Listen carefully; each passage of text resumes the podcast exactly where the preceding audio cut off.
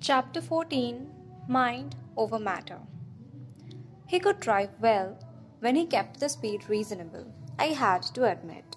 Like so many things, it seemed effortless to him. He barely looked at the road, yet the tires never deviated so much as a centimeter from the center of the lane. He drove one-handed, holding my hand on the seat. Sometimes he gazed into the setting sun, sometimes he glanced at me. My face, my hair blowing out the open window, our hands twined together. He had turned the radio to an oldies station, and he sang along with a song I had never heard. He knew every line. "You like 50s music?" I asked.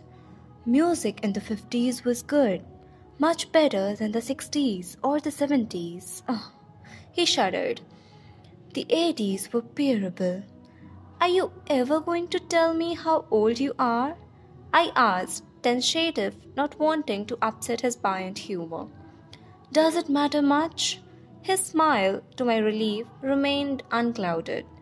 "No, but I still wonder," I grimaced. "There's nothing like an unsolved mystery to keep you up at night." "I wonder if it will upset you," he reflected to himself. He gazed into the sun. The minutes passed. "Try me," I finally said. He sighed and then looked into my eyes, seeming to forget the road completely for a time. Whatever he saw there must have encouraged him. He looked into the sun. The light of the setting orb glittered off his skin in ruby-tinged sparkles, and spoke. "I was born in Chicago in 1901. He paused and glanced at me from the corner of his eyes. My face was carefully unsurprised, patient for the rest. He smiled a tiny smile and continued. "Carlisle found me in a hospital in the summer of 1918. I was 17 and dying of the Spanish influenza." He heard my intake of breath, though it was barely audible to my own ears. He looked down into my eyes again. "I don't remember it well. It was a very long time ago, and human memories fade." He was lost in his thoughts for a short time before he went on. "I do remember how it felt when Carlisle saved me. It's not an easy thing, not something you could forget." "Your parents?" "They had already died from the disease. I was alone. That was why he chose me. In all the chaos of the epidemic, no one would ever realize I was gone." "How did he save you?" A few seconds passed before he answered. He seemed to choose his words carefully. "It was difficult. Not many of us have the restraint necessary to accomplish it. But Carlisle has always been the most human, the most compassionate of us. I don't think you could find his equals throughout all of history." He paused. "For me, it was merely very, very painful." I could tell from the set of his lips he would say no more on the subject. I suppressed my curiosity, though it was far from idle. There were many things I needed to think through on this particular issue, things that were only beginning to occur to me. No doubt his quick mind had already comprehended every aspect that eluded me. His soft voice interrupted my thoughts. "He acted from loneliness. That's usually the reason behind the choice. I was the first in Carlisle's family, though he found Esme soon after. She fell from a cliff. They brought her straight to the hospital morgue, though somehow her heart was still beating." "So you must be dying, then, to become—" We never said the word, and I couldn't frame it now. "No, that's just Carlisle. He would never do that to someone who had another choice." The respect in his voice was profound whenever he spoke of his father figure. "It is easier, he says, though," he continued, "if the blood is weak."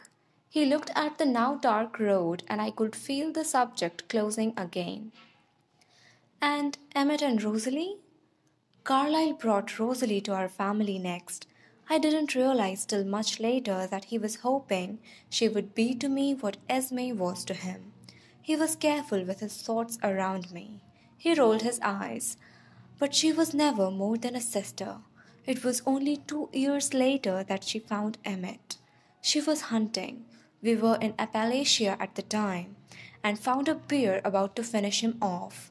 She carried him back to Carlisle, more than 100 miles, afraid she wouldn't be able to do it herself. I'm only beginning to guess how difficult that journey was for her. He threw a pointed glance in my direction and raised our hands, still folded together, to brush my cheek with the back of his hand. But she made it, I encouraged, looking away from the unbearable beauty of his eyes. Yes, he murmured. She saw something in his face that made her strong enough, and they have been together ever since. Sometimes they live separately from us, as a married couple, but the younger we pretend to be, the longer we can stay in any given place. Folks seemed perfect, so we all enrolled in high school. He laughed. I suppose we'll have to go to their wedding in a few years again. Alice and Jasper? Alice and Jasper are two very rare creatures. They both developed a conscience, as we refer to it, with no outside guidance. Jasper belonged to another family, a very different kind of family. He became depressed and he wandered on his own. Alice found him. Like me, she has certain gifts above and beyond the norm of our kind. Really? I interrupted, fascinated. But you said you were the only one who could hear people's thoughts. That's true. She knows other things. She sees things. Things that might happen. Things that are coming. But it's very subjective. The future isn't set in stone. Things change. His jaw set when he said that, and his eyes darted to my face and away so quickly that I wasn't sure if I only imagined it. What kind of things does she see? She saw Jasper and knew that he was looking for her before he knew it himself. She saw Carlisle and our family, and they came together to find us. She is most sensitive to non-humans. She always sees, for example, when another group of our kind is coming near, and any threat they may pose. Are there a lot of your kind?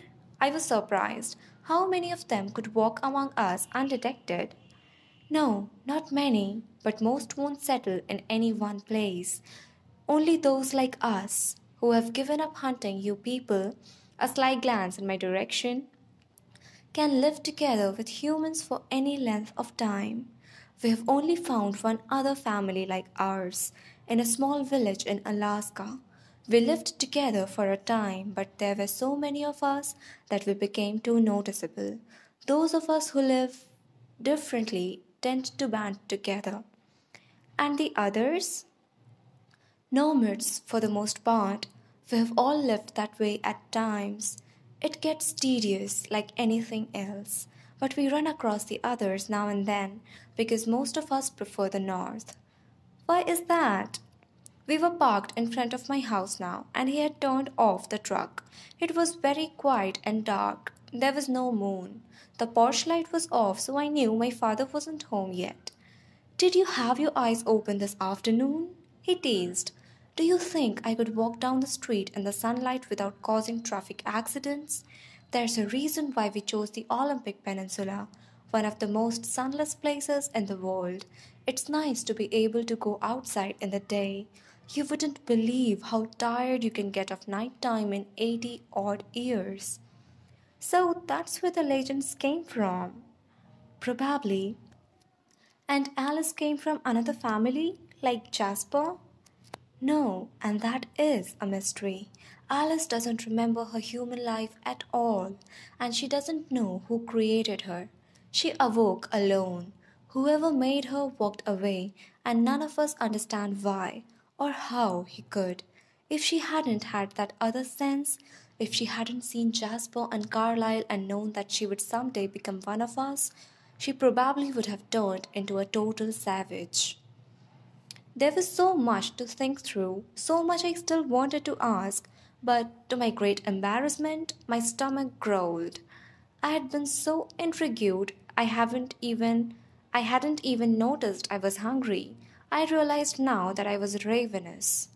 I'm sorry, I'm keeping you from dinner. I'm fine, really. I've never spent much time around anyone who eats food. I forget. I want to stay with you. It was easier to say in the darkness, knowing as I spoke how my voice would betray me, my hopeless addiction to him.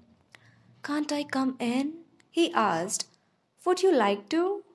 I couldn't picture it. This godlike creature sitting in my father's shabby kitchen chair. Yes, if it's all right. I heard the door close quietly, and almost simultaneously he was outside my door, opening it for me. Very human, I complimented him. It's definitely resurfacing. He walked beside me in the night, so quietly I had to peek at him constantly to be sure he was still there. In the darkness he looked much more normal, still pale, still dreamlike in his beauty, but no longer the fantastic sparkling creature of our sunlit afternoon. He reached the door ahead of me and opened it for me. I paused halfway through the frame. The door was unlocked. No, I used the key from under the eave.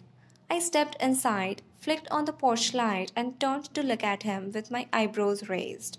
I was sure I had never used that key in front of him. I was curious about you. You spied on me? But somehow I couldn't infuse my voice with the proper outrage. I was flattered. He was unrepentant. What else is there to do at night? I let it go for the moment and went down the hall to the kitchen. He was there before me, needing no guide. He sat in the very chair I had tried to picture him in. His beauty lit up the kitchen.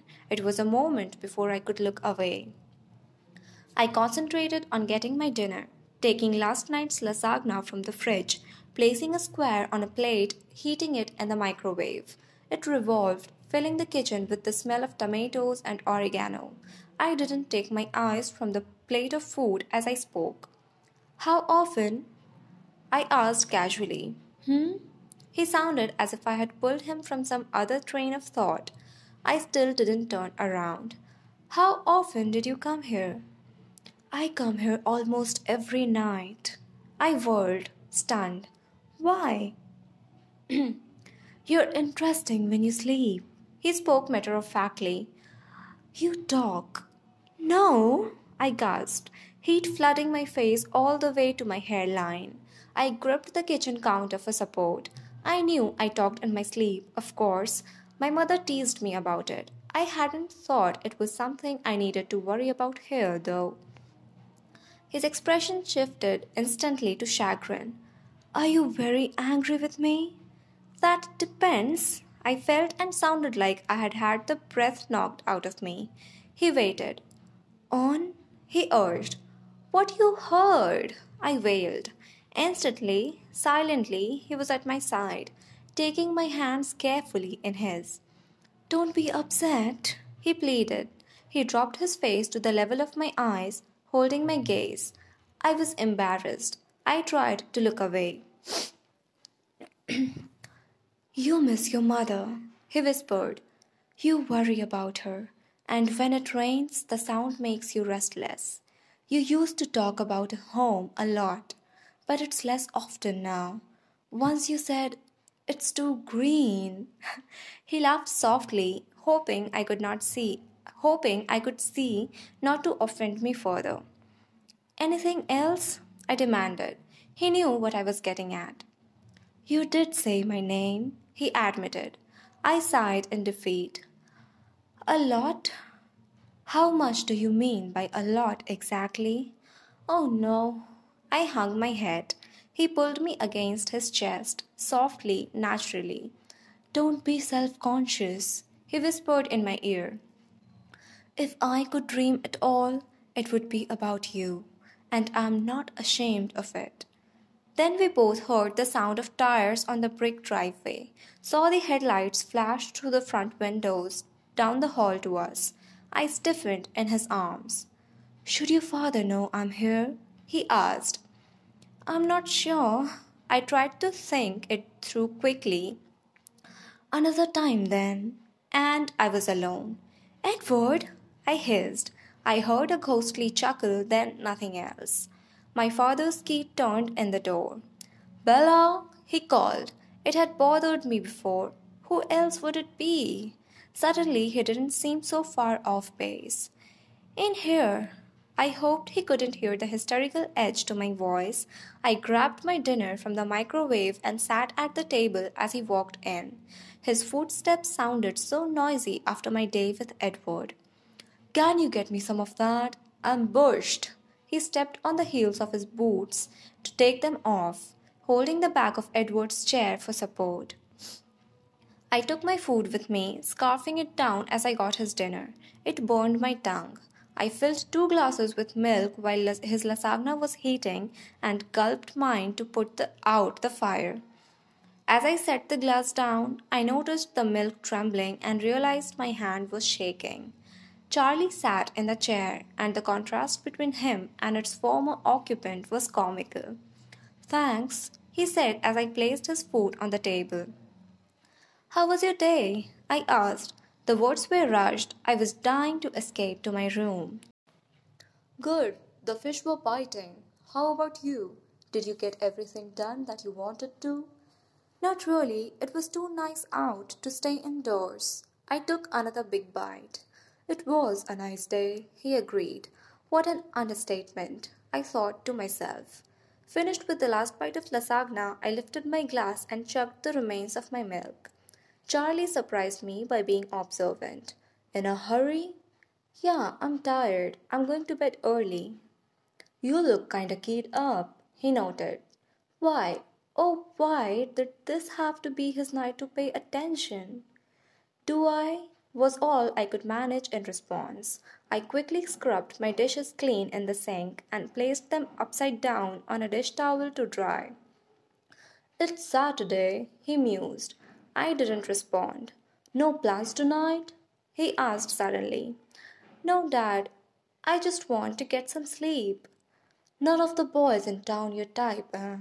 He was suspicious, but trying to play it cool. "No, none of the boys have caught my eye yet." I was careful not to overemphasize the word boys in my quest to be truthful with Charlie. "I thought maybe that Mike Newton... You said he was friendly." "He's just a friend, Dad." "Well, you're too good for them all anyway. Wait till you get to college to start looking." Every father's dream that his daughter will be out of the house before the hormones kick in. Sounds like a good idea to me. I agreed as I headed up the stairs. "Night, honey," he called after me. No doubt he would be listening carefully all evening, waiting for me to try to sneak out. "See you in the morning, Dad." "See you creeping into my room tonight at midnight to check on me." I worked to make my treat sound slow and tired as I walked up the stairs to my room. I shut the door loud enough for him to hear, then sprinted on my tiptoes to the window. I threw it open and leaned out into the night. My eyes scanned the darkness, the impenetrable shadows of the trees. "Edward," I whispered, feeling completely idiotic. The quiet, laughing response came from behind me. "Yes?" I whirled, one hand flying into my throat in surprise. He lay, smiling hugely, across my bed, his hands behind his head, his feet dangling off the end, the picture of ease. "Oh," I breathed, sinking unsteadily to the floor. "I'm sorry." He pressed his lips together, trying to hide his amusement. "Just give me a minute to restart my heart." He sat up slowly, so as not to startle me again. Then he leaned forward and reached out with his long arms to pick me up, gripping the tops of my arms like I was a toddler.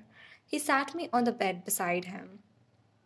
"Why don't you sit with me?" he suggested, putting a cold hand on mine. "How's the heart?" "You tell me. I'm sure you hear it better than I do." I felt his quiet laughter shake the bed. We sat there for a moment in silence, both listening to my heartbeat slow. I thought about having Edward in my room, with my father in the house. "Can I have a minute to be human?" I asked. "Certainly," he gestured with one hand that I should proceed. Stay, I said, trying to look severe. Yes, ma'am, and he made a show of becoming a statue on the edge of my bed. I hopped up, grabbing my pajamas from off the floor, my bag of toiletries off the desk. I left the light off and slipped out, closing the door. I could hear the sound from the TV rising up the stairs. I banged the bathroom door loudly so Charlie wouldn't come up to bother me. I meant to hurry. I brushed my teeth fiercely, trying to be thorough and speedy, removing all traces of lasagna. But the hot water of the shower couldn't be rushed. It unknotted the muscles in my back, calmed my pulse. The familiar smell of my shampoo made me feel like I might be the same person I had been this morning. I tried not to think of Edward, sitting in my room, waiting, because then I had to start all over with the calming process. Finally, I couldn't delay anymore. I shut off the water, toweling hastily, rushing again. I pulled on my honey t-shirt and grey sweatpants, too late to regret not packing the Victoria's Secret silk pajamas my mother got me 2 birthdays ago, which still had the tags on in a drawer somewhere back home. I rubbed the towel through my hair again and then yanked the brush through it quickly. I threw the towel in the hamper, flung my brush and toothpaste into my bag. Then I dashed down the stairs so Charlie could see that I was in my pajamas with wet hair.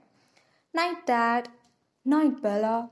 He did look startled by my appearance. Maybe that would keep him from checking on me tonight.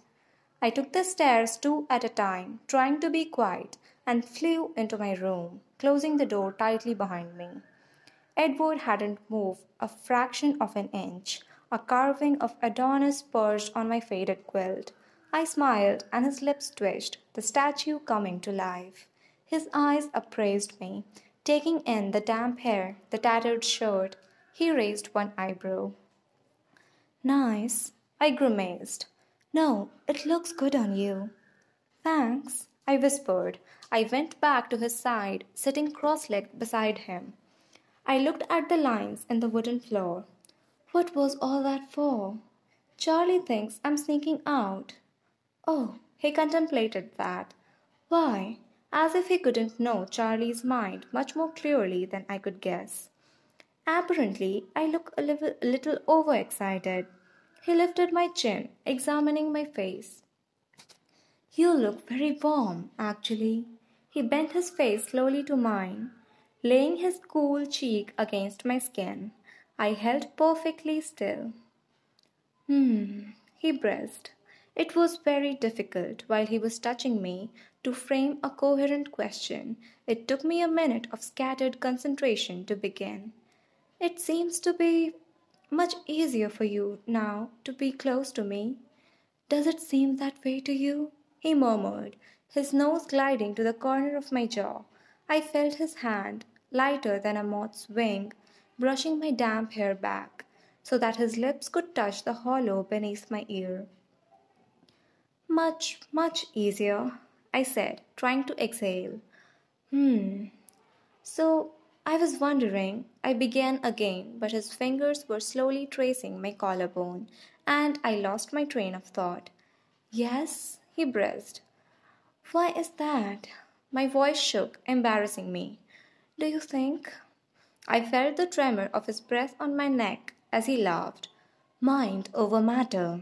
I pulled back. As I moved, he froze, and I could no longer hear the sound of his breathing.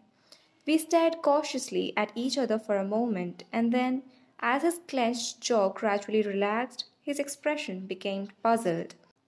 Did I do something wrong? No, the opposite. You're driving me crazy, I explained. He considered that briefly, and when he spoke, he sounded pleased. Really? A triumphant smile slowly lit his face. Would you like a round of applause? I asked sarcastically. He grinned. I'm just pleasantly surprised, he clarified. In the last 100 years or so, his voice was teasing. I never imagined anything like this. I didn't believe I would ever find someone I wanted to be with, in another way than my brothers and sisters. And then to find, even though it's all new to me, that I'm good at it, at being with you. You're good at everything, I pointed out. He shrugged, allowing that, and we both laughed in whispers. But how can it be so easy now? I pressed. This afternoon... It's not easy, he sighed. But this afternoon, I was still undecided. I am sorry about that. It was unforgivable for me to behave so. Not unforgivable, I disagreed. Thank you, he smiled. You see, he continued, looking down now. I wasn't sure if I was strong enough. He picked up one of my hands and pressed it lightly to his face. And while there was still that possibility that I might be overcome, he breathed in the scent at my wrist. I was susceptible until I made up my mind that I was strong enough, that there was no possibility at all that I ever could. I had never seen him struggle so hard for words. It was so human. So there's no possibility now? Mind over matter, he repeated, smiling, his teeth bright even in the darkness. Wow, that was easy, I said. He threw back his head and laughed, quietly as a whisper but still exuberantly. Easy for you, he amended, touching my nose with his fingertip. And then his face was abruptly serious. I'm trying, he whispered, his voice pained. If it gets to be too much, I'm fairly sure I'll be able to leave. I scowled. I didn't like the talk of leaving. And it will be harder tomorrow, he continued. I've had the scent of you in my head all day, and I've grown amazingly desensitized. If I'm away from you for any length of time, I'll have to start over again. Not quite from scratch, though, I think. Don't go away, then, I responded, unable to hide the longing in my voice. That suits me, he replied, his face relaxing into a gentle smile. Bring on the shackles. I'm your prisoner. But his long hands formed manacles around my wrists as he spoke. He laughed his quiet, musical laugh. He had laughed more tonight than I had ever heard in all the time I had spent with him. You seem more optimistic than usual, I observed. I haven't seen you like this before. Isn't it supposed to be like this? He smiled. The glory of first love and all that. It's incredible, isn't it? The difference between reading about something, seeing it in the pictures, and experiencing it. Very different, I agreed, more forceful than I had imagined. For example, his words flowed swiftly now. I had to concentrate to catch it all. The emotion of jealousy. I've read about it 100,000 times, seen actors portray it in 1,000 different plays and movies. I believed I understood that one pretty clearly, but it shocked me. He grimaced. Do you remember the day that Mike asked you to that dance? I nodded, though I remembered that day for a different reason. The day you started talking to me again. I was surprised by the flare of resentment, almost fury that I felt. I didn't recognize what it was at first. I was even more aggravated than usual that I couldn't know what you were thinking, why you refused him. Was it simply for your friend's sake? Was there someone else? I knew I had no right to care either way. I tried not to care. And then the lines started forming. He chuckled. I scowled in the darkness. I waited, unreasonably anxious to hear what you would say to them, to watch your expressions. I couldn't deny the relief I felt, watching the annoyance on your face, but I couldn't be sure. That was the first night I came here. I wrestled all night, while watching you sleep, with the chasm between what I knew was right, moral, ethical, and what I wanted. I knew that if I continued to ignore you as I should, or if I left for a few years till you were gone, that some way you would say yes to Mike, or someone like him. It made me angry. And then, he whispered, As you were sleeping, you said my name. You spoke so clearly. At first I thought you had woken, but you rolled over restlessly and mumbled my name once more and sighed.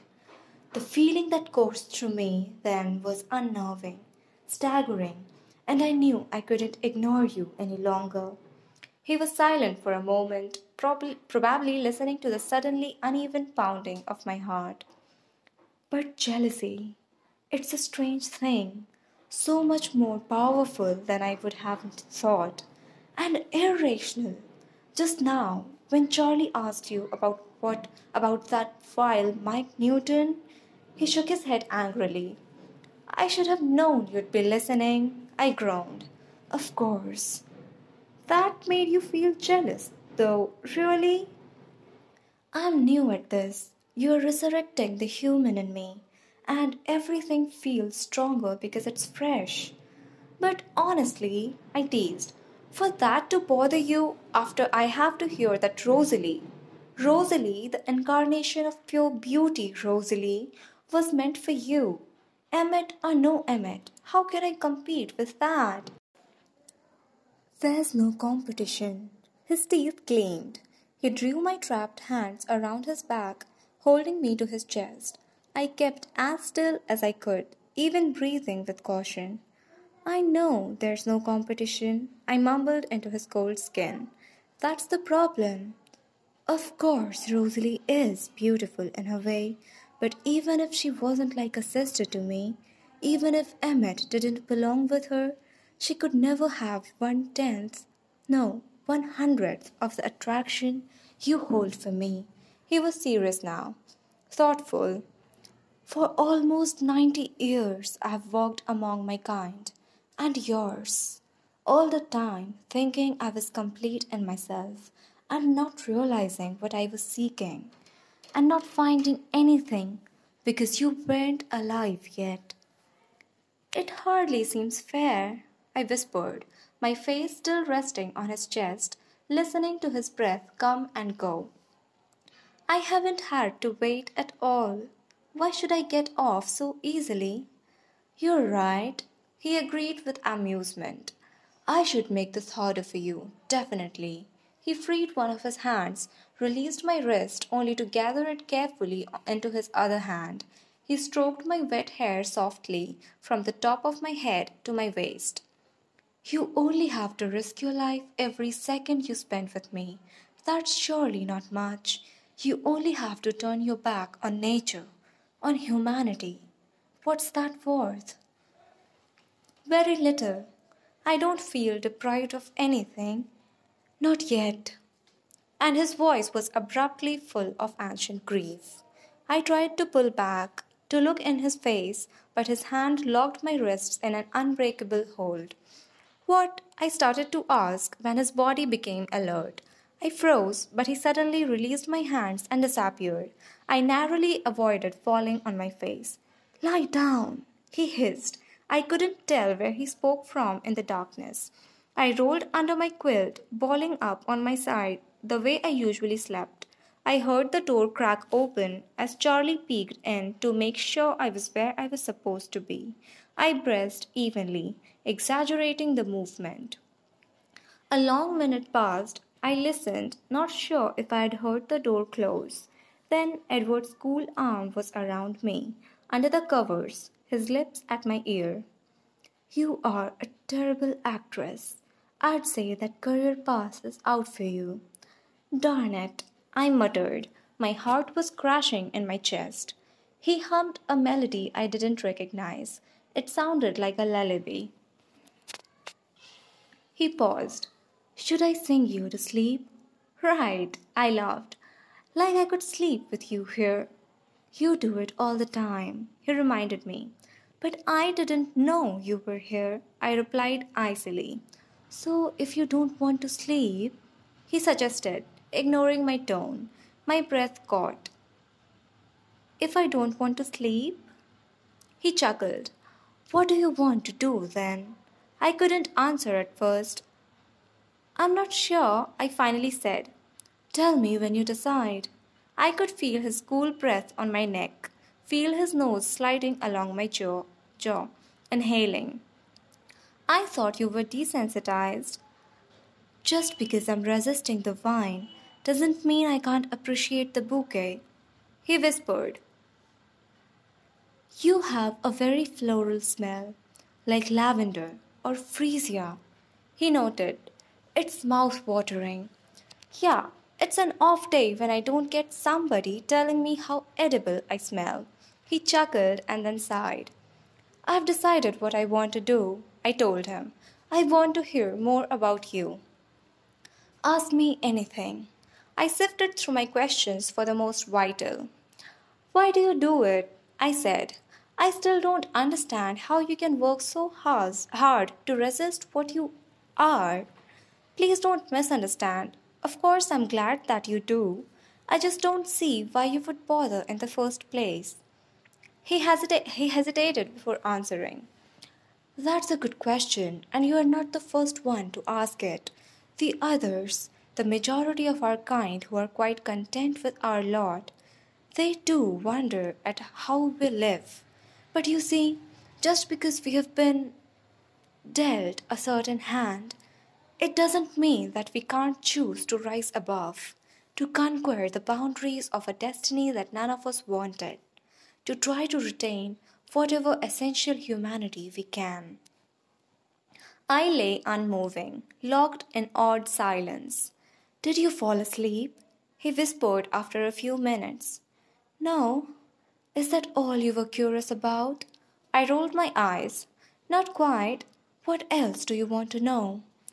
Why can you read minds? Why only you and Alice seeing the future? Why does that happen? I felt him shrug in the darkness. We don't really know. Carlisle has a theory. He believes that we all bring something of our strongest human traits with us into the next life, where they are intensified, like our minds and our senses. He thinks that I must have already been very sensitive to the thoughts of those around me, and that Alice had some precognition wherever she was. What did he bring into the next life, and the others? Carlisle brought his compassion. Esme brought her ability to love passionately. Emmett brought his strength. Rosalie her tenacity, or you could call it pig-headedness. He chuckled. Jasper is very interesting. He was quite charismatic in his first life, able to influence those around him to see things his way. Now he is able to manipulate the emotions of those around him, calm down a room of angry people, for example, or excite a lethargic crowd. Conversely, it's a very subtle gift. I considered the impossibilities he described, trying to take it in. He waited patiently while I thought. So, where did it all start? I mean, Carlisle changed you, then someone must have changed him, and so on. Well, where did you come from? Evolution? Creation? Couldn't we have evolved in the same way as other species, predator and prey? Or if you don't believe that all this world could just have happened on its own, which is hard for me to accept myself, is it so hard to believe that the same force that created the delicate angelfish with the shark, the baby seal and the killer whale could create both our kinds together? Let me get this straight. I'm the baby seal, right? Right, he laughed, and something touched my hair, his lips. I wanted to turn toward him, to see if it was really his lips against my hair, but I had to be good. I didn't want to make this any harder for him than it already was. Are you ready to sleep? He asked, interrupting the short silence. Or do you have any more questions? Only 1 million or two. We have tomorrow, and the next day, and the next, he reminded me. I smiled, euphoric at the thought. Are you sure you won't vanish in the morning? I wanted this to be certain. You are mythical, after all. I won't leave you. His voice had the seal of a promise in it. One more, then, tonight. And I blushed. The darkness was no help. I'm sure he could feel the sudden warmth under my skin. What is it? No, forget it. I changed my mind. Bella, you can ask me anything. I didn't answer and he groaned. I keep thinking it will get less frustrating, not hearing your thoughts, but it just gets worse and worse. I'm glad you can't read my thoughts. It's bad enough that you eavesdrop on my sleep talking. Please? His voice was so persuasive, so impossible to resist. I shook my head. If you don't tell me, I'll just assume it's something much worse than it is, he threatened darkly. Please. Again that pleading voice. Well, I began, glad that he couldn't see my face. Yes? You said that Rosalie and Emmett will get married soon. Is that marriage the same as it is for humans? He laughed in earnest now, understanding. Is that what you're getting at? I fidgeted, unable to answer. Yes, I suppose it is much the same, he said. I told you, most of those human desires are there, just hidden behind more powerful desires. Oh, was all I could say. Was there a purpose behind your curiosity? Well, I did wonder about you and me someday. He was instantly serious. I could tell by the sudden stillness of his body. I froze too, reacting automatically. I don't think that would be possible for us. Because it would be too hard for you if I were that close. That's certainly a problem, but that's not what I was thinking of. It's just that you're so soft, so fragile. I have to mind my actions every moment that we are together so that I don't hurt you. I could kill you quite easily, Bella, simply by accident. His voice had become just a soft murmur. He moved his icy palm to rest it against my cheek. If I was too hasty, if for 1 second I wasn't paying enough attention, I could reach out, meaning to touch your face and crush your skull by mistake. You don't realize how incredibly breakable you are. I can never, never afford to lose any kind of control when I'm with you. He waited for me to respond, growing anxious when I didn't. Are you scared? He asked. I waited for a minute to answer, so the words would be true. No, I'm fine. He seemed to deliberate for a moment. I'm curious now, though, he said. His voice light again. Have you ever... He trailed off, suggestively. Of course not, I flushed. I told you I've never felt like this about anyone before, not even close. I know. It's just that I know other people's thoughts. I know love and lust don't always keep the same company. They do for me, now anyway, that they exist for me at all, I sighed. That's nice. We have that one thing in common, at least. He sounded satisfied. Your human instincts, I began. He waited. Well, do you find me attractive in that way at all? He laughed and lightly rumpled my nearly dry hair. I may not be a human, but I am a man, he assured me. I yawned involuntarily. I have answered your questions. Now you should sleep, he insisted. I'm not sure if I can. Do you want me to leave? No, I said too loudly. He laughed and then began to hum the same unfamiliar lullaby. The voice of an archangel, soft in my ear.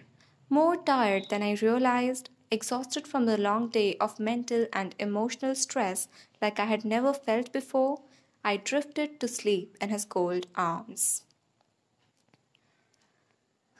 This is the end of chapter 14. The next chapter is the Cullens, chapter 15. I'll be back with the next episode. Until then, take care. Goodbye.